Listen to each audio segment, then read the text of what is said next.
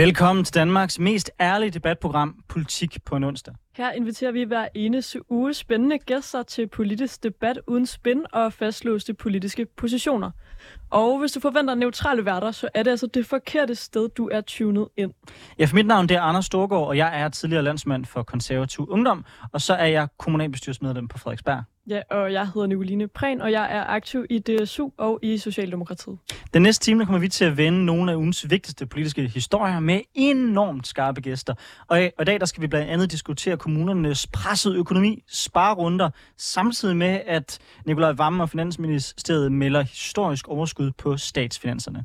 Ja, men allerførst så skal vi altså byde velkommen til de gæster, vi har fået med i studiet. Først og fremmest velkommen til dig, Mads Strange. Du er liberal debattør. Tak fordi du vil være med.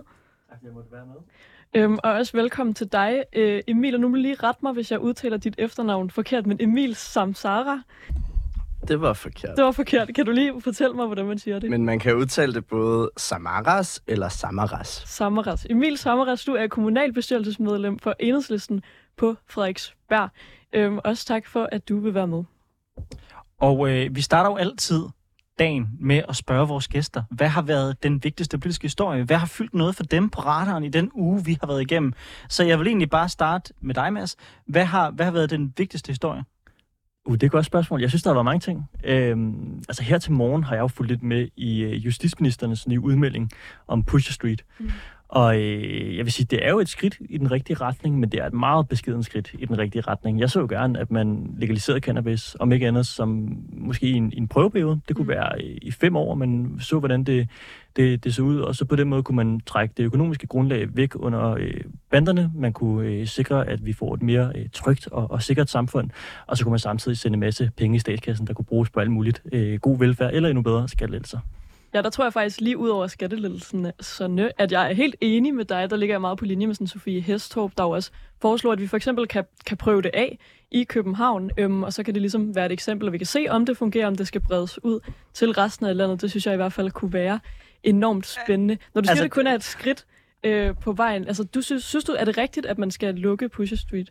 Ja, det synes jeg, det er. Altså, jeg bor tilfældigvis et stenkast fra Pusher Street på Christianshavn. Mm. Og jeg synes ikke, det er fedt, at der er organiseret kriminalitet i stor skala og en milliardindustri af cannabishandel, hvor man ikke ved, hvad det er, der bliver langet over disken, når folk køber. Altså, Pusher Street står åben for både misbrugere, som har brug for hjælp, og for børn, som ikke skal have adgang til det her. Mm. Jeg så langt hellere, at det var staten, der solgte under statskontrollerede rammer, som er sikret sig, man vidste, hvad det var, der blev solgt. Man kunne lave noget produktkvalitet. Mm. Kvalitetskontrol af produkter hedder det. Og så kunne man samtidig sørge for, at vi også fik et større proveny af det. Og ikke nogen hemmelighed, at jeg ikke er sådan helt med på legalized-vognen. Jeg vil så også sige, hvis jeg skal vælge mellem legalized og legalized det bare i København, synes jeg, det er fuldstændig vanvittigt at forestille sig, at København skulle kunne være sådan et særområde, hvor noget er lovligt, mens det er ulovligt i resten af Danmark. Men mit spørgsmål til dig, Mads, det er egentlig, du taler meget om, det er vigtigt, at staten skal styre det, og du tænker, at der kan komme nogle indtægter ind til staten. Jeg ser dig som sådan et relativt liberalt menneske, så burde det ikke i stedet for så bare være fuldstændig frit, og så må der være nogle virksomheder, der kan tjene kassen på det, hvis det er det, de vil? Jeg vil ikke afvise, at det kunne være en model på lang sigt, men vi bliver også nødt til at se det her i en kontekst af, at det lige nu er på rockernes hænder. Og jeg vil langt hellere have, at hvis vi skal lave en prøveperiode til at starte med, så starter vi med et udgangspunkt, der hedder, at det er staten, der kontrollerer det. Så ser vi, hvordan det fungerer. Man kan fx lave nogle registre, hvor man på den måde sikrer sig, at det ikke er misbrugere, der får adgang til det. Og så kan vi efterfølgende se, om vi skal brede det ud og sørge for, at det er markedet, der driver udviklingen. Ja, måske skal vi lige høre dig, Emil, hvor du ligger på den her med legalisering af cannabis, og også med lukning af Pusher Street. Jamen, jeg er faktisk enig i, tror jeg, alt Mads har sagt. Og for øvrigt også i Sofie Hæstorps position. Et eller andet skal hun jo mene, som er populært. Men jeg tænker også, at ja, jeg synes, det er fedt, at Christianiterne selv har været med til at tage det her ret vigtige fremskridt og faktisk beslutte, at der skal gøres noget. Og derfor har jeg synes, det har været en lidt speciel solidaritet at se blandt mange partier, som godt kan lide at være sådan tough on crime og være sådan, ja, Pusher Street skal lukkes, de dumme Christianitter. Nå, det er egentlig Christianitterne, der selv har bestemt det, og det er bare... Men det tror jeg heller ikke er en retorik, jeg har hørt noget sted fra. Nej, altså jeg har set flere borgerlige, som ligesom har sagt sådan, endelig tager Christianitterne sig sammen. Og jeg har også set nogen, der siger, der bare direkte har benægtet, at Christianitterne selv har valgt det her i den her forbindelse. Men det er slet ikke for ligesom at hate på positionen. Jeg er jo totalt enig i den, og jeg synes, det er fedt, at der er enighed om det her emne. Jeg mener, der er relativt mange borgerlige, der har sagt tværtimod faktisk, at det er Christianitterne, som er de største ofre af, at der er hashhandel på staden. Men altså... Det tror jeg heller ikke, der kan være to holdninger til. Men nok om det. Jeg vil gerne spørge dig ind til, hvilken sag har fyldt noget for dig i ugen, der er gået? Hvad er ugens vigtigste historie i din optik? Ja, jamen godt spørgsmål. Jeg har siddet meget begravet i sådan nogle budgetforslag. Jeg er kommunalpolitiker på Frederiksberg, ligesom Anders Storgård. Og så udover, at jeg har det sjovt med at foreslå en masse nedskæringer i kommunen, så tror jeg faktisk, jeg lever lidt i fortiden. Jeg har været ret optaget af sådan DF's bevidste... sådan højredrejning, eller sådan, der har været en form for repositionering af DF, hvor de har sagt, ligesom, vi er et borgerligt parti. Og det har jeg synes var spændende, fordi jeg i lang tid egentlig har betragtet DF som værende venstreorienteret eller centrum-venstre på en række økonomiske spørgsmål. Jeg ved, at i nullerne, der opfattede den brede befolkning dem som mest venstreorienteret i godsøjne, når det kom til for eksempel at give løn til sygeplejersker og bevare pensionsrettigheder osv. Så var det befolkningsopfattelse, at det var dem, der kæmpede allerhårdest for det, og det er jeg jo spændt på, om det kommer til at fortsætte nu, hvor de går en retning, som minder meget om mange af deres søsterpartier faktisk. For eksempel FRP i Norge, som altid har været et mere liberalt, konservativt parti, kan man sige. Og jo interessant, tænker jeg, i forhold til deres placering i, altså blandt de andre danske partier i Folketinget. Altså, jeg vil jo tænke, at den højre drejning af Dansk Folkeparti får dem til i højere grad måske at minde om noget nye borgerlige. Og så rigtig spændende, synes jeg, om Danmarksdemokraterne så ender med måske snart at komme på banen og kommer ud og mener noget, som jeg ikke synes, man har set dem gøre så meget siden valget sidste år. Og måske faktisk for den der sådan, økonomisk venstreorienterede position tilbage med den stramme udlændingepolitik. Det kunne i hvert fald være meget spændende at se, om det er det, der kommer til at ske. Ja. Jeg kunne godt tænke mig at skyde bolden over til dig, Mads, på det spørgsmål, fordi der er ikke nogen tvivl om, og det, jeg deler Emils analyse af, at Dansk Folkeparti rykker sig længere ud af imod højre. Jeg vil så også sige, det er ikke fordi, jeg føler, at der sådan er helt vildt meget plads derude. Altså, I konkurrerer med nogle af partierne i forhold til skattepolitikken. Man kan diskutere, om vi også gør det. Så har du Danmarksdemokraterne, du har Nye Borgerlige, og du har så også Messerschmidts mere nationalkonservativ Dansk Folkeparti. Hvor ser du ligesom, hvad kan man sige, blå bloks fremtid? Altså, kommer vi til at se en konsolidering på højrefløjen af nogle af de her partier, eller bliver det Ragnarok fra nu af til næste valg? Og valget efter? Altså, jeg tror, der er en god sandsynlighed for, at det bliver Ragnarok. Og jeg synes, det er meget svært at vurdere, fordi DF's nye positionering, jeg er fuldstændig enig i, de har taget et meget, meget stort skridt i retning mod en mere højreorienteret fordelingspolitik, helt sikkert. Men jeg er ikke sikker på, at det nødvendigvis er fornuftigt, og det siger jeg også fra en position, hvor jeg jo er stor tilhænger af en højreorienteret fordelingspolitik. Fordi DF har jo historisk været det parti, som sammen med Venstre kunne trække stemmer hen over midten. Og det vi eksempelvis så under VLAK-regeringen, det var jo, at de store skattelettelser, som Liberal Alliance meget gerne ville have gennemført, da Anders Samuelsen kravlede rundt op i træet osv., de blev jo blokeret af DF. Hvis de på det tidspunkt havde haft en mere fordelingspolitisk højreorienteret orientering, jamen, så kunne det jo godt være, at vi kunne have fået de skattelettelser. Og så kan man sige, kommer vi til at få dem i fremtiden, nu hvor de har rykket sig? Man kan håbe, men det kan også godt være, at deres nye position, det er et så lille nichemarked, altså kombinationen af en meget højreorienteret fordelingspolitik med en meget højreorienteret værdipolitik, at der simpelthen ikke er nok stemmer til, at vi kunne finde mandater til at gennemføre noget fornuftig politik. Der er også mange, der mener, at Liberal Alliance i de senere år har bevæget sig i en mere højreorienteret værdipolitik, så altså, ser vi ikke et generelt ryk mod højre i værdipolitikken hos alle andre partier end i virkeligheden Venstre? Jo, altså man kan sige, det tror vi gør. Og siden Socialdemokratiets paradigmeskifte i 2017, så har vi jo set en tendens til, at langt de fleste partier i Danmark nu er noget, der minder om enige om, at vi ligesom skal have en nogenlunde stram udlændingepolitik. Altså der er ikke så meget dissens på den front. Men jeg tænker faktisk ikke udelukkende udlændingepolitik. Jeg tænker også sådan noget som LGBT plus-politik, hvor Henrik Dahl jo har markeret sig meget, meget bombastisk, og må man også sige på en anden måde, end det, der kendetegnede Anders Samuelsens Liberal Alliance. Mm. Det er enig, men jeg tror ikke, jeg er ikke enig i, at det er et stort skridt i retning mod mere højreorienteret værdipolitik. Altså det her, det er ingenting i forhold til, hvad man ser hos for eksempel Dansk Folkeparti. Mm. Det er det ikke. Det er mere, men jeg tror også, at det er sådan en meget standard, snusfornuftig position i det borgerlige Danmark. Altså jeg tror, der er mange vælgere, der er enige i Henrik Dahl. Det kan godt være, at de vil formulere det lidt anderledes, end han nogle gange gør. Men jeg tror egentlig, de sådan set er enige i den position, Liberal Alliance har. Jeg synes, det er meget interessant, du bruger det her ord snusfornuftige. Vi havde i sidste time besøg af den nye formand for Danmarksdemokraternes Ungdom, som også ligesom beskriver deres eget nye ungdomsparti som et snusfornuftigt borgerligt ungdomsparti. Hvad er det for, altså hvorfor bruger I alle sammen det ord om jeres politik?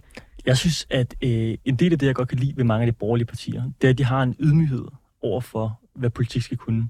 Altså for dem handler det ikke om, at man skal gå ud og skabe store politiske revolutioner hver eneste gang, man hører en eller anden anekdote om noget, der ikke fungerer i velfærdsdanmark.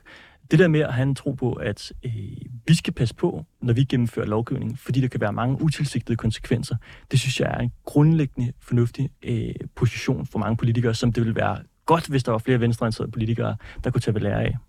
Emil, jeg synes jo altid, det er jo lidt sjovt at følge det her med, hvordan partier de markedsfører sig selv, hvor at jeg vil give Mads helt ret i, borgerlige partier har det med ligesom at markedsføre sig på at være de fornuftige, hvorimod at de venstreorienterede partier, de måske i højere grad ofte siger, vi er ligesom de sympatiske, vi er de gode, vi kæmper for de svageste i vores samfund osv.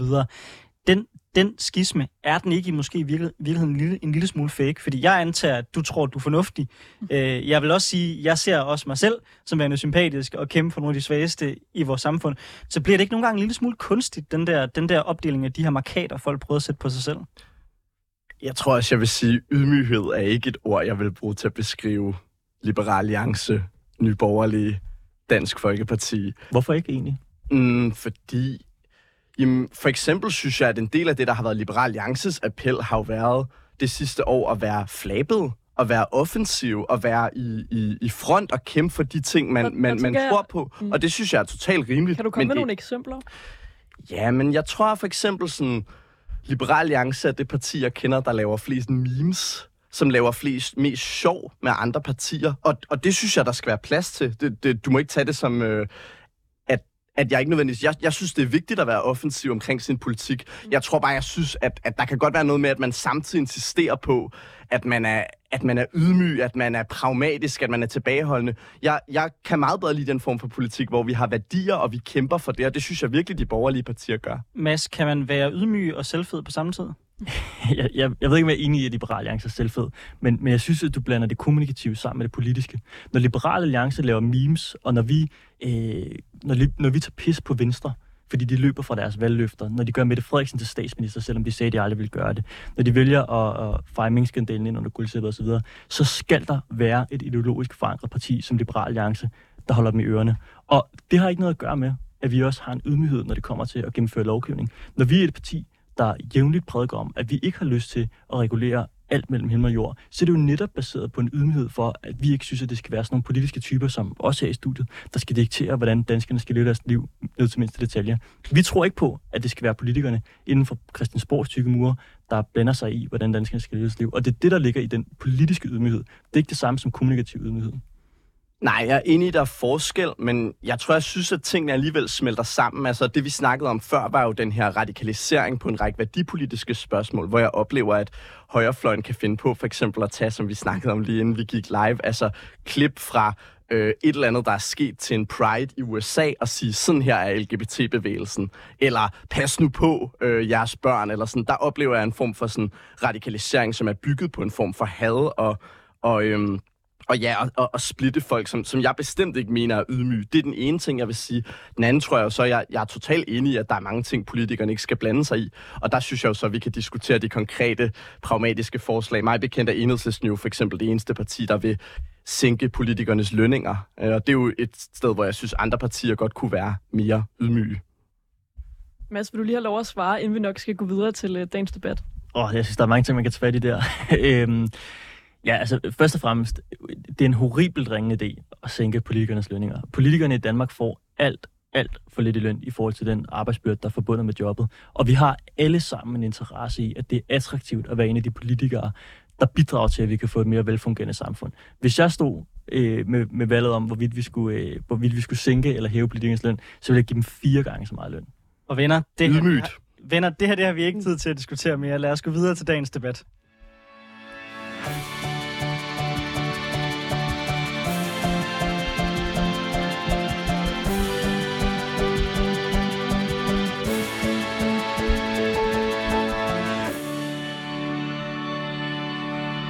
Ja, du lytter til Politik på en onsdag med Anders Storgård og Nicoline Prehn, hvor vi i dag har besøg af Mads Strange, som er liberal debattør, og Emil Samaras, som er kommunalbestyrelsesmedlem for Enhedslisten på Frederiksberg. Finansministeriets statskasse, den skovler penge ind. I den seneste prognose, så er der 64 milliarder i overskud i det såkaldte råderum, da tallet endnu en gang har måttet opjusteres efter Nicolai Wammens ministerium har øget tallet med 14 milliarder. Ja, det står i skærende kontrast til situationen i landets kommuner og regioner. Her har der i en længere årrække været sparerunder forstærket af den høje inflation, der har gjort alt dyrere, mens der altså ikke er kommet flere penge til. Kommunerne er nemlig underlagt det såkaldte service- og anlægsloft, der ligger en maksgrænse for, hvad kommunerne må bruge på velfærd og byggeri. Det betyder, at selv hvis en kommune har alle penge i verden, så må de ikke bruge mere på velfærd end det niveau, som Finansministeriet har sat. Servicerammen er i år steget med 600 millioner, mens inflationen alene, ifølge kommunernes landsforening, har kostet kommunerne 1,9 milliarder. Ja, og det betyder altså, at der landet over endnu en gang er sparerunder, lukninger af folkeskoler, besparelser på daginstitutioner, sygehuse og velfærd, til trods for, at den danske økonomi altså ellers står stærkt. I Politik på en onsdag, der dykker vi helt ned i, hvordan det kan være, at der spares på kernevelfærden, mens statskassen den boomer. Ja, jeg tænker, vi kan starte hos dig, Emil. Du er kommunalbestyrelsesmedlem for Enhedslisten på Frederiksberg. I er jo en rig kommune, hvis man sådan sammenligner jer med landets andre kommuner. Så er den stigende inflation overhovedet et problem for jer på Frederiksberg? Altså, Anders sagde lige før, at vi vil forklare, hvorfor der var det her misforhold, at statskassen buner, mens at kommunerne skal spare. Mm. Og det må jeg indrømme, det kan jeg ikke forklare. Fordi det giver ingen mening. Jeg synes simpelthen, at der er en masse faktorer, der gør, at kommunerne skal spare. Det er også det, du spørger mig til i forhold til inflationen. Der har været krig i Ukraine. Der er en række udfordringer på det specialiserede område, som man kalder det, som er hjælp til handicappede osv. Der er stigende udgifter på det, men jeg synes grundlæggende, det er hul i hovedet, at staten har så mange penge, og at så fattige som rige kommuner skal spare. Og der er jo buslukninger, skolelukninger og så videre som trusselsbillede, uanset om man er fra Frederiksberg eller fra Lolland.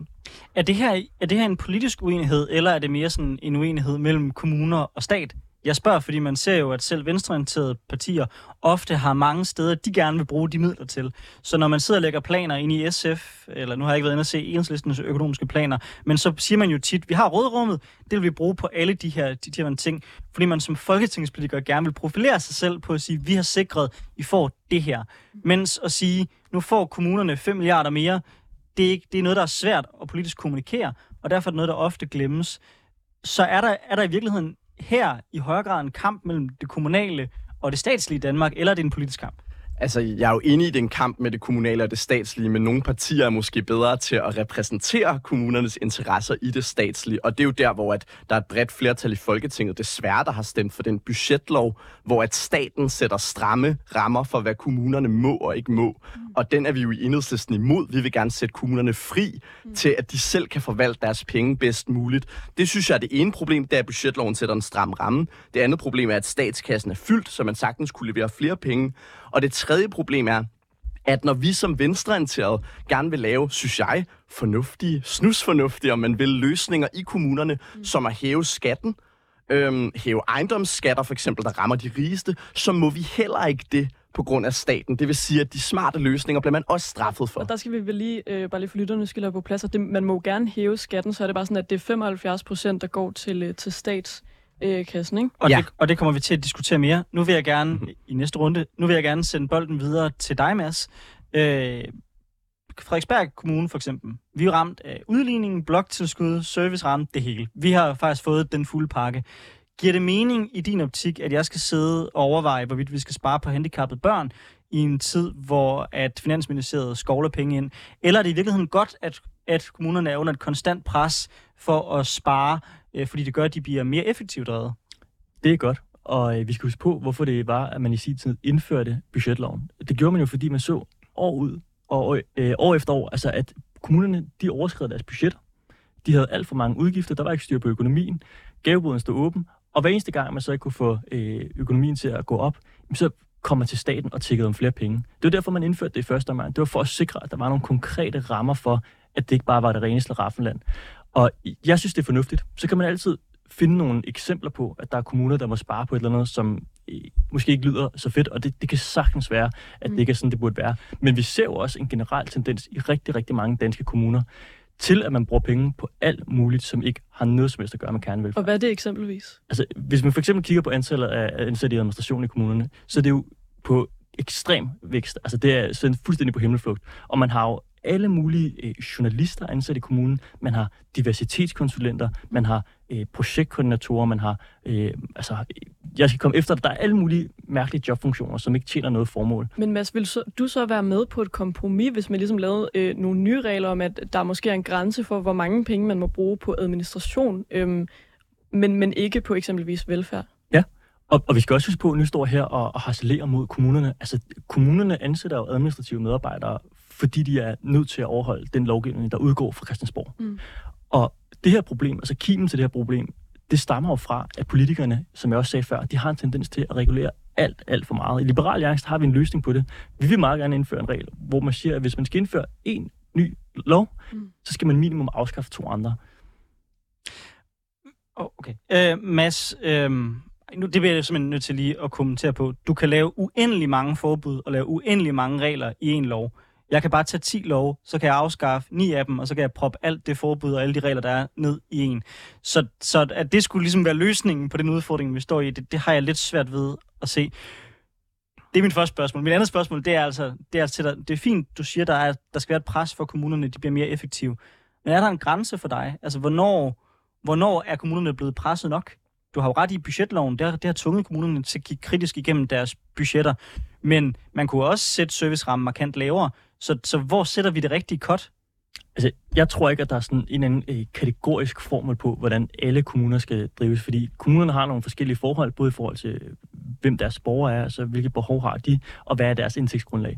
Så det tror jeg ikke, man kan sige sådan overordnet set. Men hvis vi kigger ud på kommunerne, så kan vi jo se rigtig mange eksempler på, at der bliver brugt penge på alt muligt, der ikke har noget som helst med kernevelfærd at gøre. Altså et godt eksempel er Københavns Kommune, der lige har besluttet sig for at brænde, jeg tror det er 5,5 mio. kroner af på at stifte et klimaborgerting, hvor forskellige tilfældigt udvalgte borgere i kommunen skal sidde og rådgive politikerne om, og hvilken klimapolitik kommunen skal føre. Men Mads, hvis man tænker, at det er en god idé i Københavns Kommune, som jo altså også er en meget stor kommune, og dermed kunne det måske give mening at inddrage nogle borgere på et af de allervigtigste politikområder, nemlig klima. Er det så ikke okay, at en kommune vælger at gøre det, hvis det ligesom er det, der er flertal for i den givende kommune? Altså, det kan man jo godt argumentere for. Man kunne også argumentere for, at der omvendt bør være en begrænsning på, hvad kommunen spiller deres penge på. Men kan man så ikke bare til næste kommunalvalg, så kan borgerne i Københavns Kommune ville stemme på nogle andre? Jo, og man kan sige, altså lige netop Københavns Kommune er et dårligt eksempel på det, jeg siger, fordi Københavns Kommune er en kæmpe overskudskommune. Altså, de har en fuldstændig uovertruffen økonomi.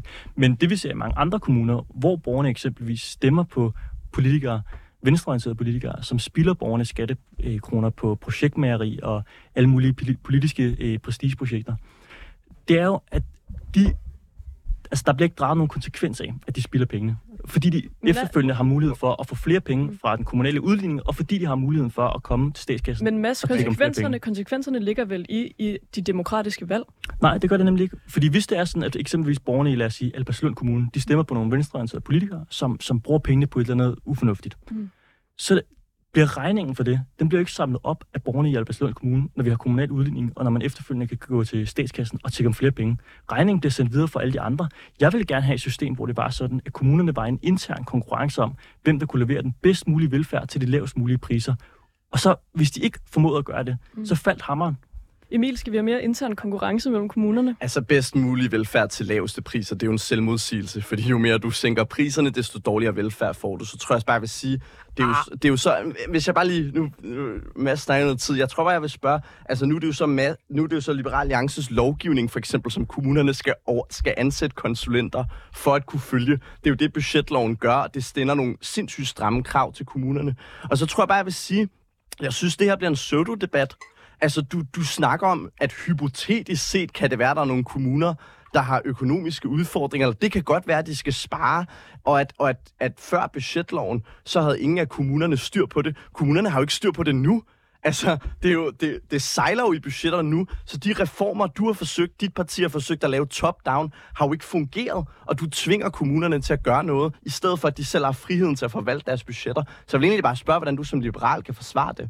Altså, når vi ser, at der lige nu bliver skåret ned på for eksempel folkeskoler, som er absolut kernevelfærd, samtidig med, at man i mange kommuner har journalister ansat, har mangfoldighedskonsulenter ansat, har verdensmålskonsulenter ansat, så har vi et problem. Og det her, det er ikke et produkt af, at der mangler penge i kommunerne. Det her, det er et produkt af, at der sidder nogle politikere, som ikke bruger pengene fornuftigt. Nej, må jeg sige, altså det er bare... Det er en frustrerende debat, fordi jeg sidder som kommunalpolitiker og skal finde 80 millioner. Og dem kan vi godt finde i Enhedslisten. Faktisk tror jeg, vi kan finde dem ved besparelser, som ikke rammer velfærden meget bedre, end rigtig mange andre partier. Jeg oplever, ingen nævnt, ingen glemt, at der er nogen, der måske er mere villige til at acceptere besparelser på velfærd end andre. Men der tror jeg bare, jeg synes, at sådan, det er jo, du kan nemt stå der og sige, lad os finde de her besparelser. Jeg lover, vi skærer alt, hvad vi kan på administration. Og vi er en af de rigeste kommuner. Der er kommuner, der er langt fattigere, som skal spare langt, langt mere. Men Emil, du står også lige og siger, at I Enhedslisten godt kan finde de der 80 millioner. Altså, er det ikke netop... Altså, ikke uden, at det gør ondt. Ikke uden, at det gør ondt. Hvad er det for eksempel, der skal spares på, hvis det ikke er velfærdsområder? Ja, nu må vi jo se de konkrete budgetforhandlinger, derfor kan jeg heller ikke stå sådan og sige, lige præcis den her ting eller den her, det er noget, vi kommer til at forhandle her hen over weekenden. Men nogle af de spareforslag, der er på bordet, det er jo for eksempel at mindske forebyggelsen, det vil sige, flere unge kommer til at være udsatte, flere børn kommer til at gå på specialskoler, som man så skærer på, så der kommer til at være flere elever i de specialskoler. Børn, som ikke har råd til at tage steder på sommerferie, kommer til at miste deres sommerferiemuligheder. Altså, der er ligesom ret hardcore ting på spil, og jeg lover, Mads, at vi skærer alt, hvad vi kan på administration. Det kan simpelthen ikke løbe rundt. Og det vilde er jo, at selv hvis vi havde flere penge, så ville vi ikke måtte bruge dem på grund af staten. Det synes jeg er en vild tvang, at det lokale bystyre ikke selv kan vælge, hvad de vil bruge pengene på. Der tror jeg sgu mere på folket, må jeg sige. Lad mig spørge dig om noget, Emil. Ganske kort spørgsmål. Det er ja-nej, så det burde være let. Oplever du en bedre service for den offentlige sektor i dag, end hvad du fik for 3 år siden? Ja eller nej? Jeg tror... Altså, jeg ved, at der er flere buslukninger og så videre. Det er jo noget af det, der påvirker mig som ung. Så nej, ikke en bedre service. Okay. I den offentlige sektor, der har man i løbet af de sidste 3 år ansat 35.000 flere medarbejdere. Og det er en tid, hvor erhvervslivet skriger på arbejdskraft. Der er blevet ansat 10.000 flere i administrationen alene. Men der er jo ikke nogen danskere, der kan mærke, at de får en bedre offentlig service af det her.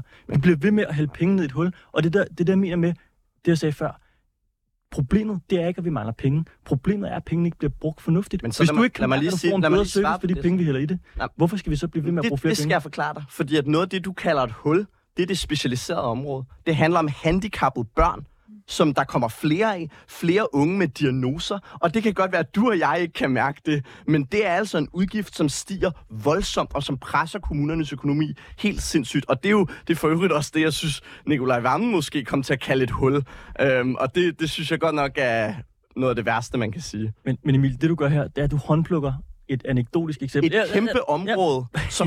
som presser kommunernes økonomi helt vildt. Men prøv, det kan sagtens være, at du har ret i, at der skal tilføres flere penge til handicapområdet. Det kan sagtens være. Jeg er overhovedet ikke modstander af det. Jeg siger bare, det der, det er jo et enkelt lille anekdotisk eksempel på noget, der ikke har at gøre med den store sammenhæng.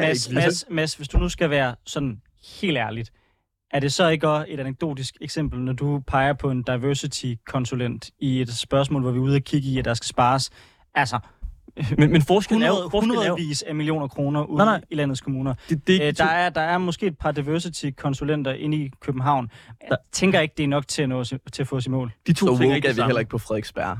De to ting er ikke det samme. Og det er det ikke, fordi når jeg siger, at der sagtens kan spares ude i kommunerne, i regionerne og i staten, så svarer for venstrefløjen, nej, det kan der ikke.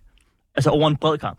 Jeg har jo lige sagt det modsatte. Jeg har sagt, at vi kan finde masser af penge. Jeg har bare sagt, at de penge, du foreslår at skære i administration, slet ikke dækker de udgifter, vi står med som kommune. Og der synes jeg faktisk, Anders har totalt ret. Du foreslår at spare en eller anden konsulent. Jeg står og snakker om massive besparelser på hele området. Så du cherrypicker et eller andet lille eksempel og tror, at det kan redde kommunerne.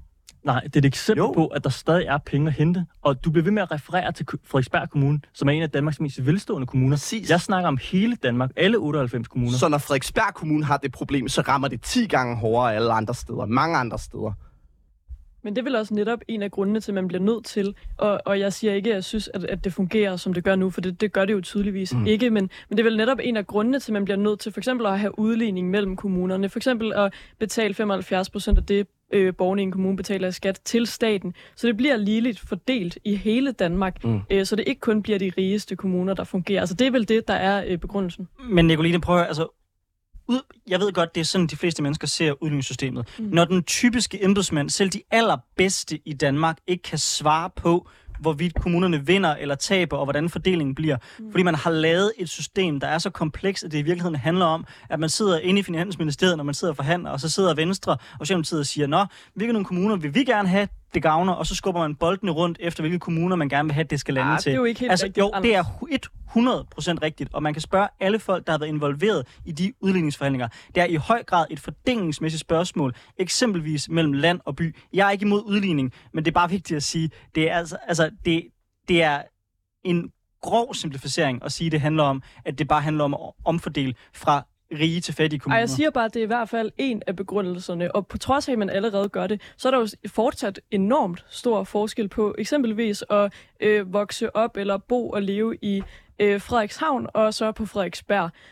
Fordi at befolkningssammensætningen simpelthen er så forskellig. I Frederikshavn Kommune er der rigtig mange ældre, der skal tages af. Der er ikke så mange, der bidrager på arbejdsmarkedet. Dermed ikke så mange, der kan betale skat, som der er på Frederiksberg, hvor der ovenikøbet er rigtig mange, der har høje lønninger. Okay, men fint. Så lad os tage udgangspunkt i os. Vi har fået flere ressourcekrævende borgere, flere svage, der har brug for hjælp. Og vi har fået samtidig også flere studerende, som tælles med som ressourcestærke, men som ikke betaler en skid i skat, og det sekund, de er færdige med at være studerende, flytter de ud af kommunen. Vi har fået en regning på 600 millioner i udligning. Altså bare sådan til kontekst fra den virkelige verden. Ja, men der tror jeg bare ikke, du ved, hvordan det så er at være borger i Tisted eller alle mulige andre steder i landet.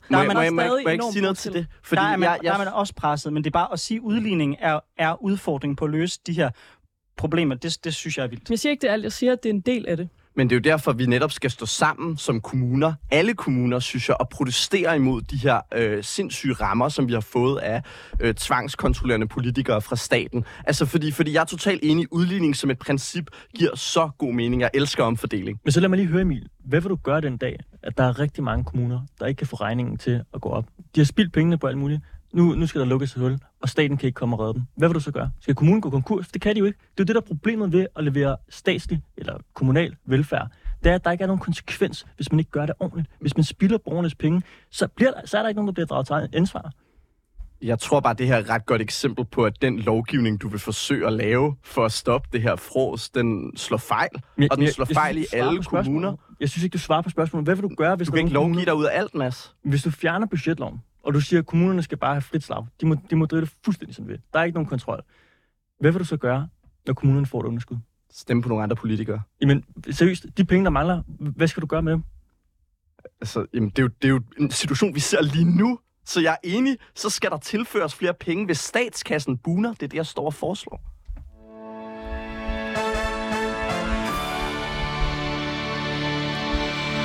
Ja, der er godt gang i studiet her i Politik på en onsdag med Anders Storgård og Nicoline Prehn, hvor vi i dag har besøg af Mads Strange, der er liberal debattør, og Emil Samaras, der er kommunalbestyrelsesmedlem fra Enhedslisten på Frederiksberg.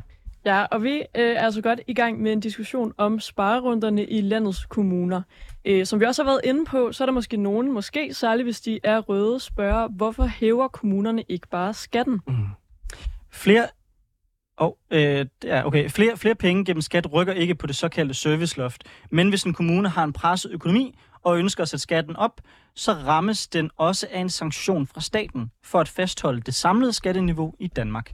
Ja, hvor hver krone en kommune hæver skatten med, så tages der altså 75% af statskassen.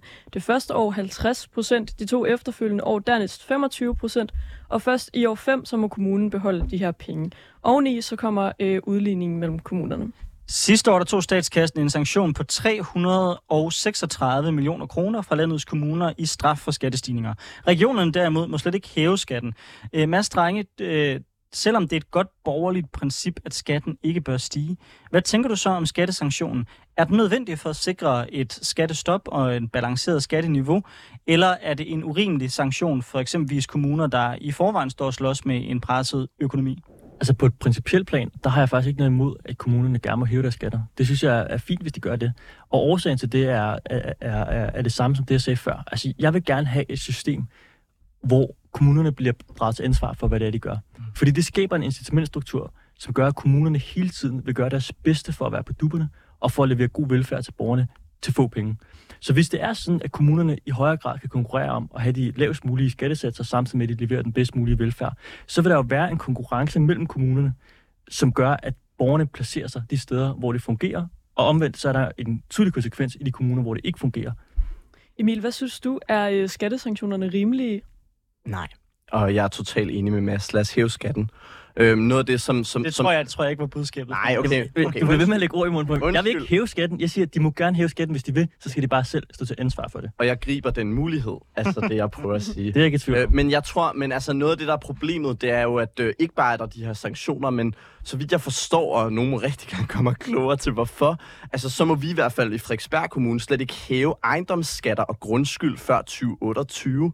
Og det, er jo, det betyder, at vores eneste redskab, det er jo den, og det tror jeg, du vil være enig i, Mads, den socialt skæve indkomstskat, som rammer fattige familier uproportionalt hårdt, fordi det er en flad skat. Jeg kan jo meget bedre lide en progressiv skat, der rammer folk proportionalt i forhold til, hvor mange midler de har. Og der synes jeg, det er dybt frustrerende, at vi ikke kan beskatte de rigeste for at hjælpe kommunens handicappede borgere mere. Nu spurgte du, om nogen kunne forklare det. Det kan jeg sådan set godt. Yes. Det er en aftale, der er lavet om grundskyldssystemet, fordi, som du måske ikke har set i medierne, så er der nogle nye ejendomsvurderinger, der er på vej, og man har vurderet, at indtil man ved, hvordan den slår igennem, og hvor hårdt folk de bliver ramt, fordi der kommer til at være en ret stigende grundskyld der, så skal der ligesom være ro om det, indtil man ligesom har overblik over, hvad den nye reform, hvor man laver om på det hele, det er. Hvor man tænker, derfor kan man så stadig godt have en holdning til, at den skal være højere. Mm. Tak. Mads. Hvad er spørgsmålet, undskyld? Der var ikke noget spørgsmål. Jeg prøvede bare at forklare, hvad baggrunden er. Men så kan jeg så i stedet for spørge dig, når vi nu har udligning, så er resultatet, at hvis du har en kommune, der Gentofte klaget mange gange over, at de hæver skatten med, lad os bare sige, 100 millioner, så får de mulighed for at beholde 2 af dem. Mm. Er du så stadigvæk tryg ved, at man bare kan sætte skatten op? Altså, det, man kan sige, hvis vi har et system, hvor man i højere grad selv kan bestemme, hvor man placerer skattesatsen, så fordrer det jo også, at man samtidig ikke bare har et system, hvor den kommunale udligning gør, at det ikke kan betale sig. Så det er klart, hvis vi har en så høj grad kommunal udligning, som vi har i dag, så giver det ikke mening. Det jeg gerne så, det var jo, at vi droppede den grad af kommunal udligning, vi har på nuværende tidspunkt. Det kan godt være, at der er gode argumenter for, at der skal være en eller anden form. Det kan godt være, at der er gode argumenter for, at vi skal have en eller anden form for udligning. Det kan sagtens være. Men på nuværende tidspunkt, der giver det simpelthen ikke mening. Og det er jo fordi, som jeg også sagde før, det ødelægger incitamentstrukturen i de enkelte kommuner til at gøre det godt. Hvis de dårligt drevne kommuner, der jo oftest har en tendens til at være venstreorienterede, hvis de hele tiden kan få lukket deres hul i økonomien, ved bare at få penge for de veldrevne kommuner, der oftest har en tendens til at være borgerlige, så skaber det jo ikke den struktur, vi gerne vil have, for at kommunerne leverer den bedst mulige service til de lavest mulige priser. Jeg er nok lige så hardcore som dig, men principielt set enig. Nu spørger der bare, kunne man ikke også godt forestille sig, at der er en sammenhæng mellem kommuner, hvor der er flere velhavende borgere, at de stemmer mere borgerligt? Det kunne man sagtens. Og jeg siger ikke, at det kun er, fordi de er dumme og venstreorienterede. Det er ikke det, jeg siger.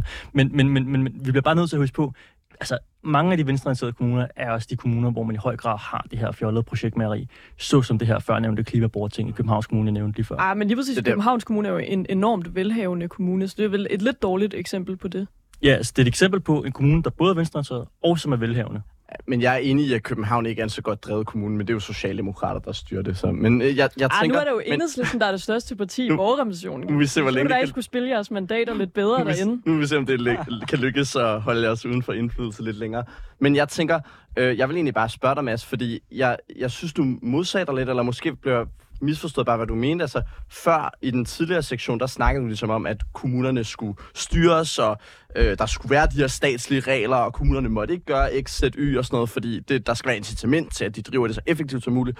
Og nu sagde du så, at man godt må hæve skatten som kommune, fordi at så kan man vurdere, eller så det kan være, at kommunen ligesom er friheden til, så modsiger de to ting ikke hinanden. Jeg tror bare, han forudsætter, at du har et andet udligningssystem. Ah, okay. Det gør jeg også, og jeg synes overhovedet ikke, de to ting er modsætningsfyldte. Altså, man kan sagtens have et system, hvor man siger, at der er begrænsninger på, hvad kommunerne må bruge deres penge på, og så samtidig sige, at de gerne må hæve skatterne, hvis de gerne vil det. Okay.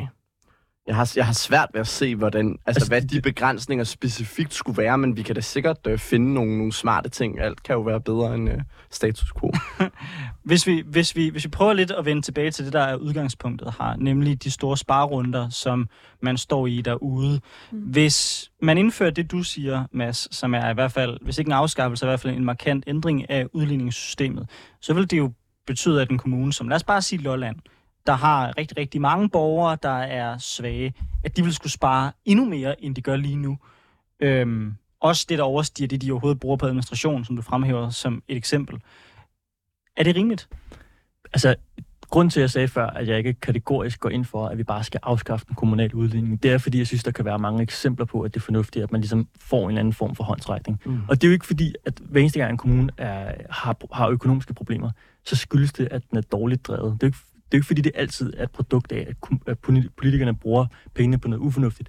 Det kan også lige så vel være, at der er nogle demografiske udfordringer, såsom at man har mange borgere, der har brug for hjælp, eller man måske har mange ældre borgere, eller hvad det nu kunne være. Ja, det er lige præcis det, du opremser her, som man ligesom har baseret udligningssystemet på, som sidst blev opdateret i 2020. Ikke? Altså, det er vel det, der er hele ideen bag. Det er netop at hjælpe nogle af de kommuner, hvor sammensætningen af borgere simpelthen er anderledes. Altså, er Danmark ikke et for lille land til så store forskelle i velfærdsniveauet?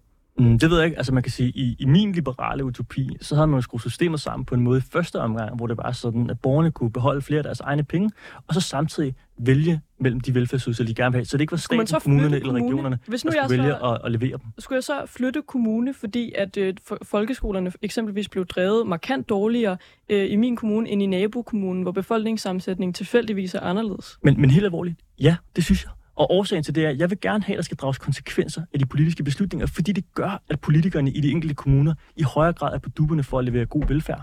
Så hvis der ikke bliver draget konsekvenser i den nuværende situation, så betyder det jo bare, at det bliver dårligere og dårligere år for år. Så hvis alle vores landområder, de bare bliver afbefolket, folk flytter væk, fordi det fungerer simpelthen ikke. De kan ikke få det til at hænge sammen, der er for mange ældre borgere. Men det gør de jo i forvejen i status quo-situationen. Der er jo en tendens til, at mange af de her kommuner ude i Udkantsdanmark, som er dårligt drevne, forlade dem, fordi det ikke fungerer. Det er jo netop derfor, man indførte et udligningssystem i 2020, ikke? Det er fordi, man så prøver at vende det. Men så skal man bare se på, og så have folk til at flytte ind til de store, velfungerende, rige kommuner. Men medicinen i den nuværende situation er blevet værre end sygdom. Ej, må jeg ikke bare sige, at når du siger, at mange kommuner i Udkantsdanmark, eller hvor det var dårligt drevne, det synes jeg bare er... Ej, det var ikke det, jeg sagde. Men... Nej, det var Mads, der sagde det, at du brugte ordene dårligt drevne. Altså, jeg er jo til dels enig, fordi de tit drevet af venstremænd og socialdemokrater, men dog vil jeg sige, at mange af dem gør, altså hvad de kan, det er bare så unfair, at det er jo ikke synd for... Hvis jeg bare lige må tale færdigt.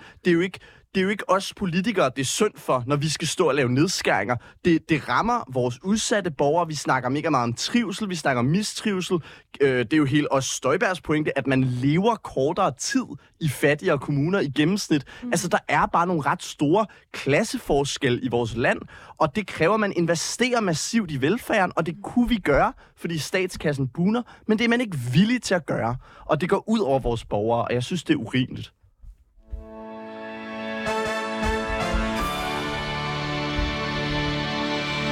Du lytter til Politik på en onsdag med Anders Storgård og Nicoline Prehn, hvor vi i dag har besøg af Mads Strange, liberal debattør, og Emil Samaras, kommunalbestyrelsesmedlem for Enhedslisten på Frederiksberg. Her i programmet, der har vi nu skændtes rigtig meget om, hvad årsagen til, kommunerne skal spare er, hvorvidt det er rimeligt, at Lolland får nogle flere penge fra hovedstadskommunerne osv. Nu vender vi lige blikket tilbage igen til det, vi startede med, nemlig Nicolai Wammens nyfundne penge i det økonomiske råderum. Hvad skal det bruges til? Mads Strange, skal hele råderummet bruges på skattelettelser, eller bør noget af det også bruges på velfærd? Det kan godt være, at der er nogle eksempler på, at man kunne bruge pengene på noget fornuftig velfærd. Men jeg synes, vi skal huske på, når vi snakker om, at vi har det her råderum frem til 2030, og bare lige for at skatte ud i pap, hvis nogen skulle være i tvivl, råderummet, det er ligesom statens overskud hvert år. Så når alle de indtægter, man har fået ind, er blevet dækket af alle udgifterne, så har du et eller andet overskud eller underskud, og råderummet er så på et overskud på 70 milliarder kroner frem til 2030. Mm. Altså bare for at sætte det her i relief. Indtægterne fra regeringens top-top-skat forventes at udgøre 500 millioner kroner. Vi har 70 milliarder kroner i statens overskud. Det her er jo et sindssygt godt eksempel på, som det er blevet sagt mange gange i dag. Statskassen, den bugner af penge, og alligevel så opkræver vi nogle af verdens højeste skatter til en af verdens dyreste offentlige sektorer, uden at der er nogen danskere, der tilnærmelsesvis synes, at de får noget, der bare minder om verdens bedste service. Altså, systemet fungerer ikke, som det er lige nu. Så Mads, mange af de her penge burde blive brugt på skattelettelser. Mads, jeg synes, du springer sådan lidt let over det faktum, at ja, man laver en top-top-skat, men det er jo også, fordi man eksempelvis hæver grænsen for at betale topskat. Så der vil jo netto set være flere folk, der slipper for at betale en høj skat. Det er der sådan få, der kommer til at betale markant mere. Så altså, ja, altså, det er relevant, tænker jeg. Ja, det er relevant, men det er ikke et godt argument for at indføre top-top-skatten. Altså, det er sådan, at der er flere danskere, der får skattelettelser, end der er danskere, som får skattestigninger.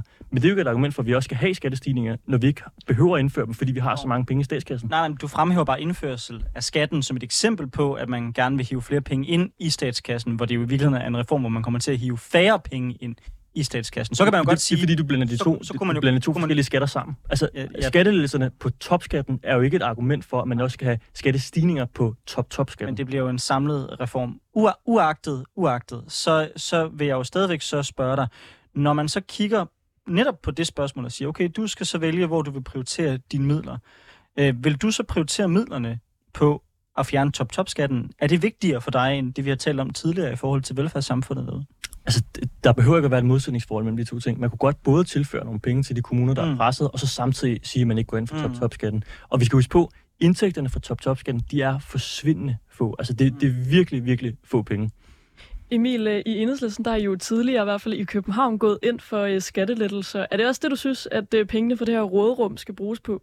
Men jeg er glad for, at du siger det, Nicoline, fordi jeg vil faktisk selv have bragt det op, at jeg synes, det er sigende i forhold til det pragmatiske forhold til skat, som de fleste mennesker har, og så tror jeg, der er nogle få borgerlige, der ser det anderledes. Når selv vi i Enhedslisten er klar til at lave ret gode skattelettelser, synes jeg, hvis kommunen har penge, så er det jo sigende om, at vi godt ved, hvordan man forvalter penge, og at det er fair nok at lave skattelettelser, hvis der er råd, men når vi står med så massive udgifter, så tror jeg bare, jeg synes, at det er en feberdrøm at tænke man ved begge ting. Jeg ville da ønske, Liberal Alliance gik ind for begge ting, men jeg tvivler. Emil, nu er det her jo Danmarks mest ærlige debatprogram, så må jeg ikke bare spørge dig direkte.